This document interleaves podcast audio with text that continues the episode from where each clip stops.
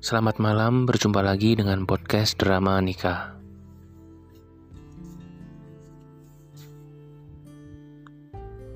Uh, malam ini saya mau cerita tentang pengalaman pernikahan yang cukup menarik, bahkan saya sendiri cukup cukup penasaran. Uh, Malam ini saya akan bercerita tentang pengalaman seseorang yang menikah secara ta'aruf. Jujur saja saya cukup uh, kurang tahu ya dengan prosesnya atau bahkan saya tidak punya teman yang pernah nikah secara ta'aruf ya. Jadi saya sangat penasaran Oke, sebelum saya bercerita, mungkin eh, teman-teman kalau ada yang mau kirim cerita pernikahan bisa kirim ke WA 0822 104859 boleh dalam bentuk tulisan atau rekaman suara. Jangan lupa juga uh, like kalau like ya? Uh, follow Instagram @dramanika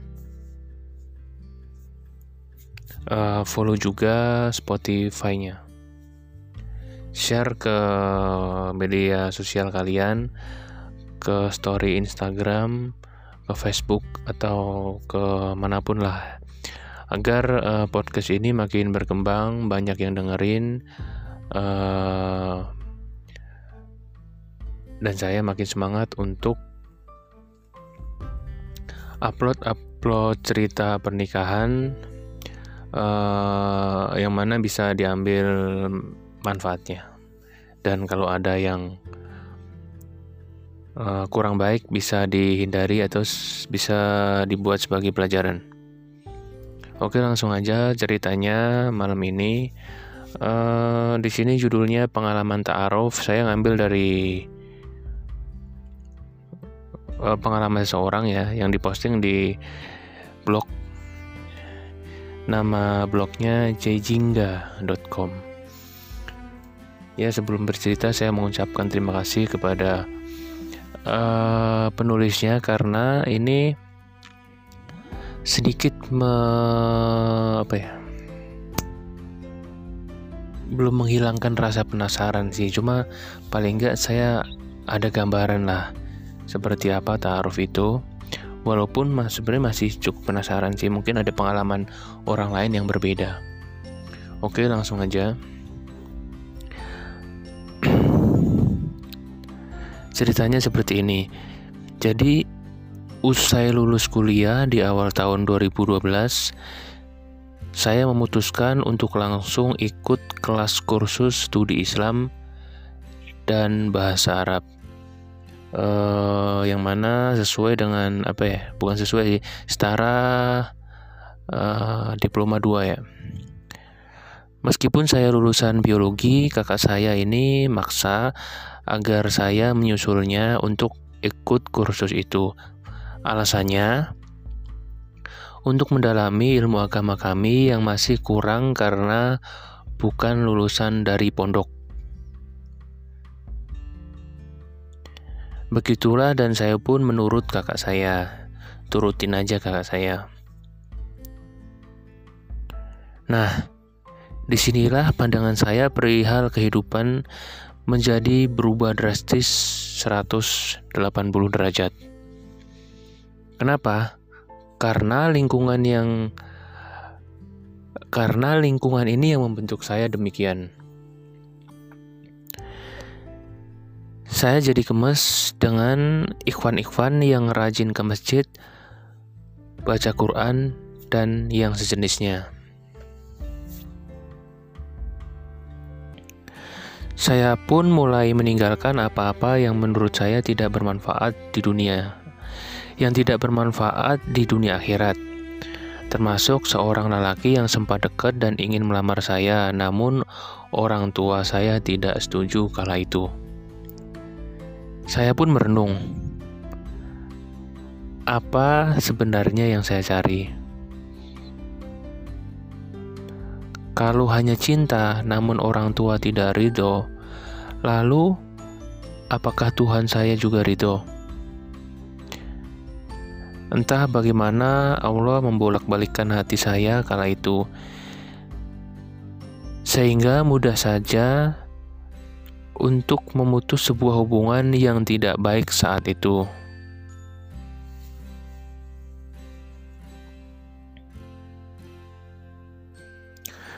Proses taruh.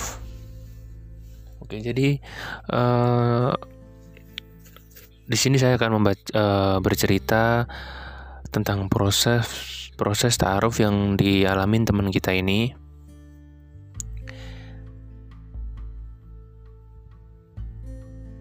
Tidak lama setelah saya berkomitmen menjadi wanita yang lebih baik, saya berkata kepada ayah dan ibu bahwa apa pun pilihan mereka berdua, insya Allah saya ridho ikhlas menerimanya. Meskipun tidak semua kasus bisa disamakan dengan saya, namun saya saya percaya bahwa ridho orang tua adalah segalanya ada banyak kisah pilu di balik ketidakriduan orang tua pada pernikahan anaknya. Saya pun tidak ingin ikut menjadi salah satu pelaku sejarah kisah pilu itu.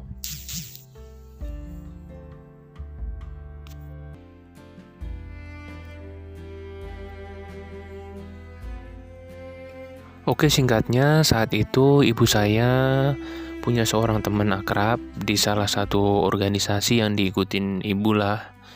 Hari itu beliau berdua ternyata ada agenda yang harusnya dihadiri bersama-sama.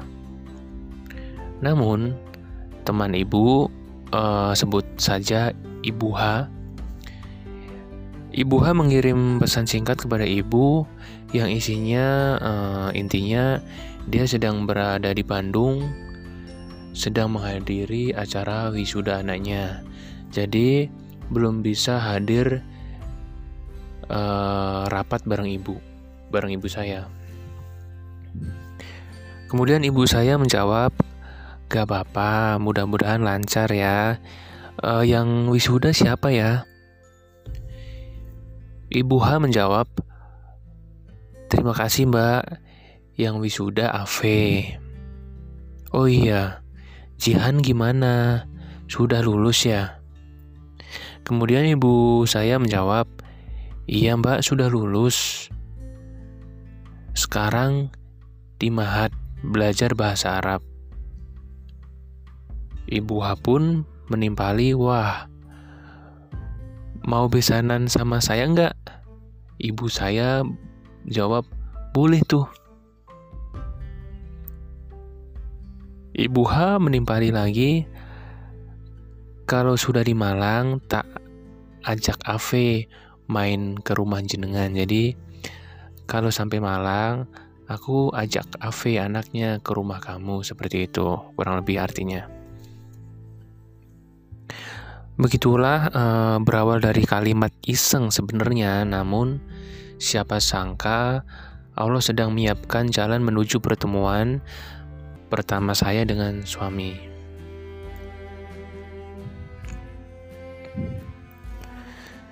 Sebenarnya saya pun tidak diberitahu saat itu. Ibu hanya bilang suatu hari, uh, ibu hanya bilang uh, nanti jangan keluar ya, teman ibu ada yang mau kenalin anaknya sama kamu.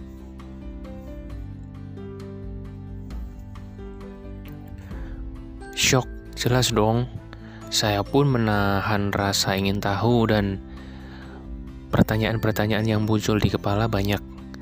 Namun saya hanya bisa mengangguk sebagai tanda setuju. Malam itu,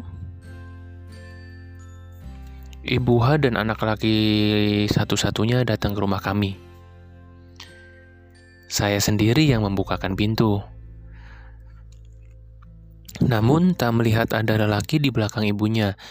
Saya hanya mempersilahkan mereka Saya hanya mempersilahkan mereka berdua masuk dan langsung pergi ke dalam. Oh, mungkin maksudnya lelakinya ada di belakang ibunya ya. Kemudian mempersilahkan mereka masuk ke dalam. Ketika ayah dan ibu menemui ibu H dan lelaki itu, saya pergi ke belakang untuk menyiapkan minuman. Di sinilah mata saya pertama kali melihat lelaki yang ternyata akan menjadi suami saya. Begitupun dirinya, melihat saya pertama kalinya dalam balutan jilbab warna hitam dan warna baju yang senada. Kami pun hanya saling bertatapan beberapa detik. Yang akhirnya saya mengalihkan pandangan ke arah ibunya Begitupun lelaki itu mengalihkan pandangan ke arah lain. Proses meminang. Oke, kita masuk ke proses meminang ya. Tak lama setelah pertemuan pertama kami, lelaki yang dipanggil Ave Oke, tak lama setelah pertemuan pertama kami, lelaki yang dipanggil Ave itu sering disuruh ibunya untuk mengirim makanan ke rumah saya. Uh, mungkin ini uh, apa ya modus ya.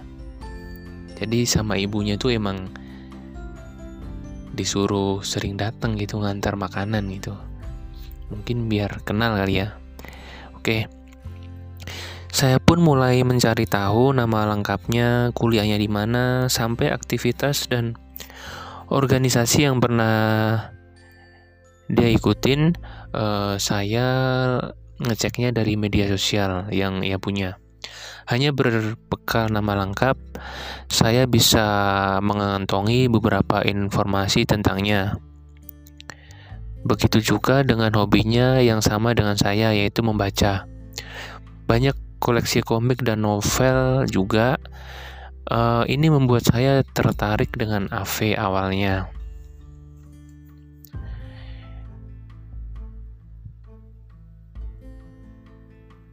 Di samping wajahnya yang tampan, aku merasa uh, dia cocok menjadi imam hidup dalam uh, menjadi imam saya. Mungkin di sini uh, banyak kesamaan ya, suka membaca gitu. Ada novel, ada komik, jadi merasa cocok kali ya.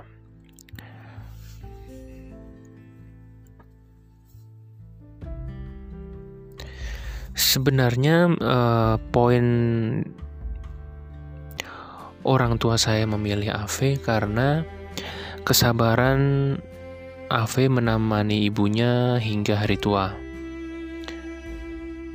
Karena lelaki yang baik dan saleh tentu punya sifat dan kebaikan kepada keluarga, terutama ibu dan ayahnya. Seringkali ketika ada pengajian, Ibu mengajak saya dan Ibu H mengajak AV. Jadi kami bisa bertemu meskipun hanya mencuri pandang. Sebenarnya kami tidak pernah ngobrol apalagi saling berbalas pesat pesan lewat gawai. Apa gawai ya? Mungkin lewat chat ya. Saya hanya mengingatnya dalam doa jika memang jodoh, maka saya mohon agar Tuhan memudahkan segala segala urusannya. Jika tidak jodoh, mohon jauhkanlah kami.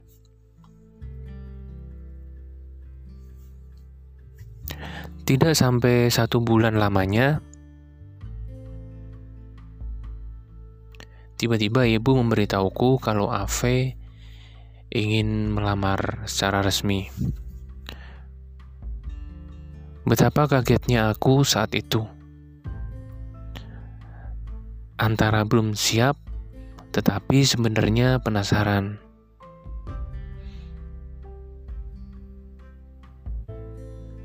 Salah satunya apa sih yang membuat ibu dan ayah yakin kalau AV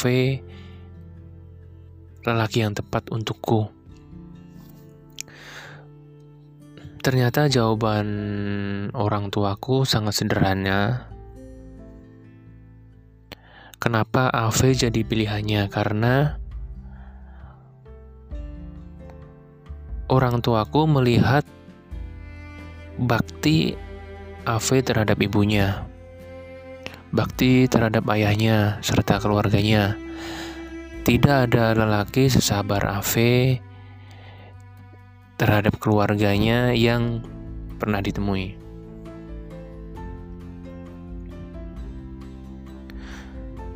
Saya pun dengan mudahnya mengatakan iya kepada orang tuaku. Karena saya percaya bahwa jawaban atas doa bukanlah mimpi yang indah atau buruk. Sesuai dengan apa yang disampaikan oleh seorang ustadz di dekat rumah,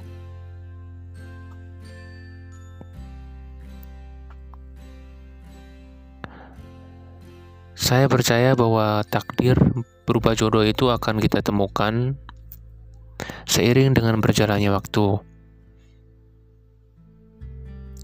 Kalau proses ini dimudahkan dan begitu lancar dan cepat menuju kebaikan, maka inilah jawabannya.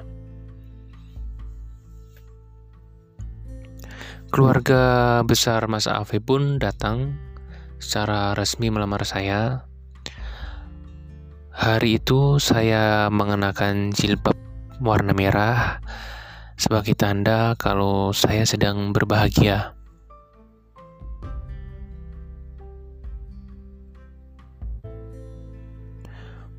Meskipun saya hanya bisa melihat dari kejauhan dan tahu tentang dia stalking dari sosmednya.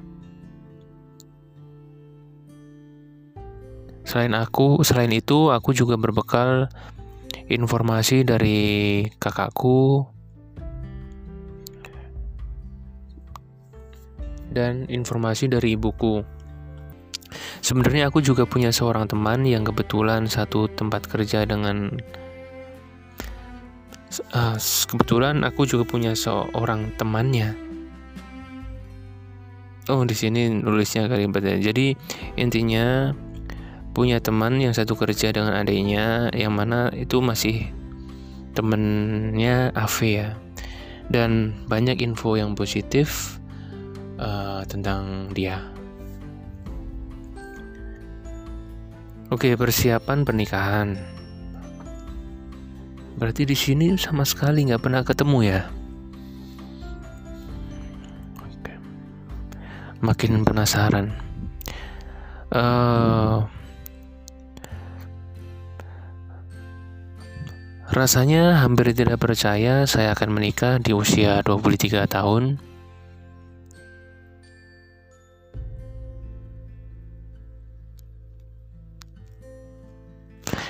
Kira-kira dua atau tiga minggu setelah kitbah, orang tua kami bersepakat untuk membicarakan tanggal pernikahan.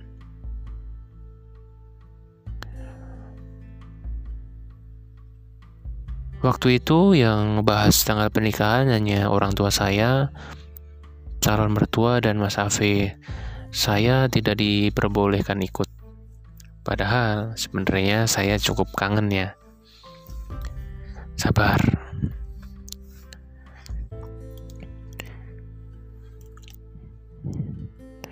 Hasil dari pertemuan itu disepakati bahwa tiga bulan dari Hari itu akan diadakan pernikahan kami. Segala persiapan dan rapat akan dilakukan di rumah saya, sehingga dalam rentang tiga bulan itu, calon suami sering datang ke rumah saya meminta arahan dari ayah saya. Namun sampai saat itu pun saya tidak pernah ngobrol dengan calon suami saya. Saya hanya bisa mendengar Mas Afe berbicara dengan ayah atau berbicara dengan ibu atau dengan kakak saya. Dia pun tidak pernah menyapa atau melihat saya ketika datang ke rumah. Sebenarnya sih kecewa. Tapi masa iya sih saya yang ngajak duluan ngobrol.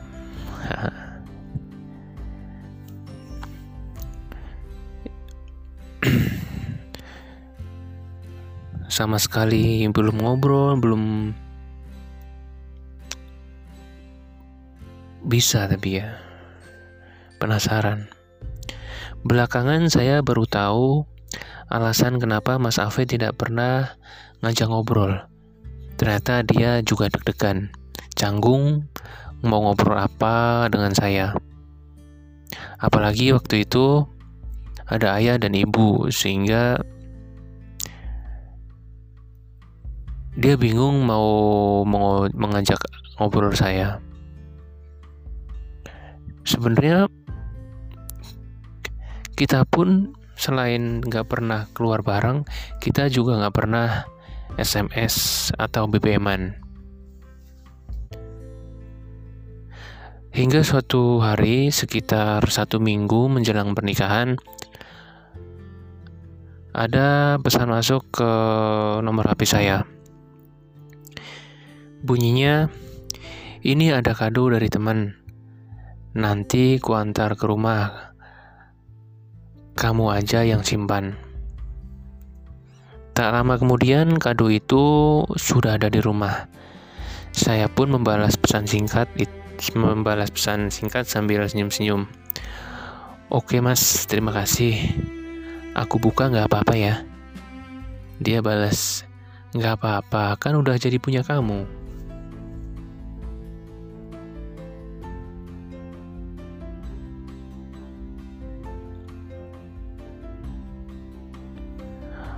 Akhir proses taruh hari pernikahan. Hari akad pun tiba. Saat itulah kami pertama kali duduk berdekatan. Saling memandang malu-malu, menumbuhkan bunga-bunga kebahagiaan yang sudah lama kami simpan. Pertama kalinya saya melihat beliau tersenyum dan melihat giginya yang kecil-kecil itu. Pertama kalinya juga dia berbicara berhadapan dengan saya. Menggenggam tangan saya di hadapan semua orang dengan gemetaran. Kalau diingat, rasanya ingin mengulang hari-hari itu.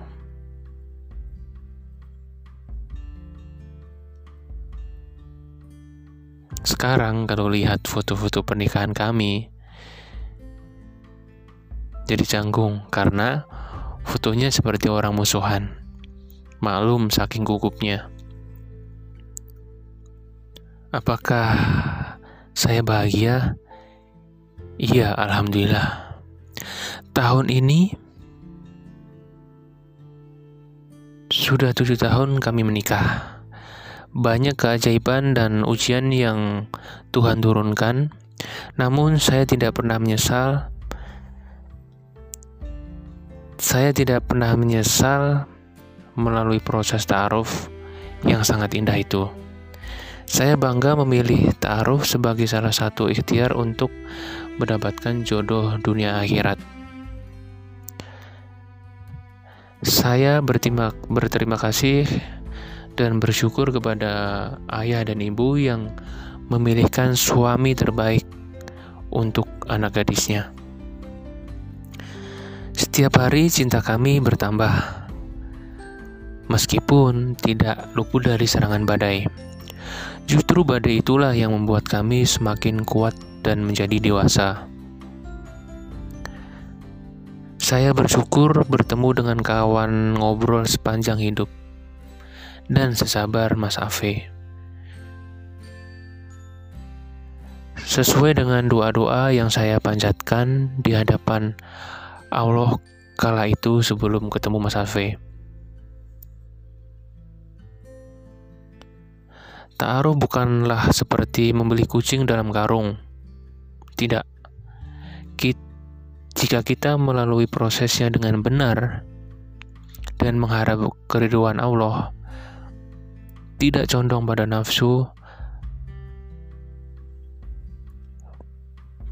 maka taruh memberikan jalan yang terbaik. Ta'aruf menjadi buruk karena pelakunya. Karena syariat Islam sudah sempurna. Oke. Okay. Eh, kurang lebih seperti itu uh, pengalaman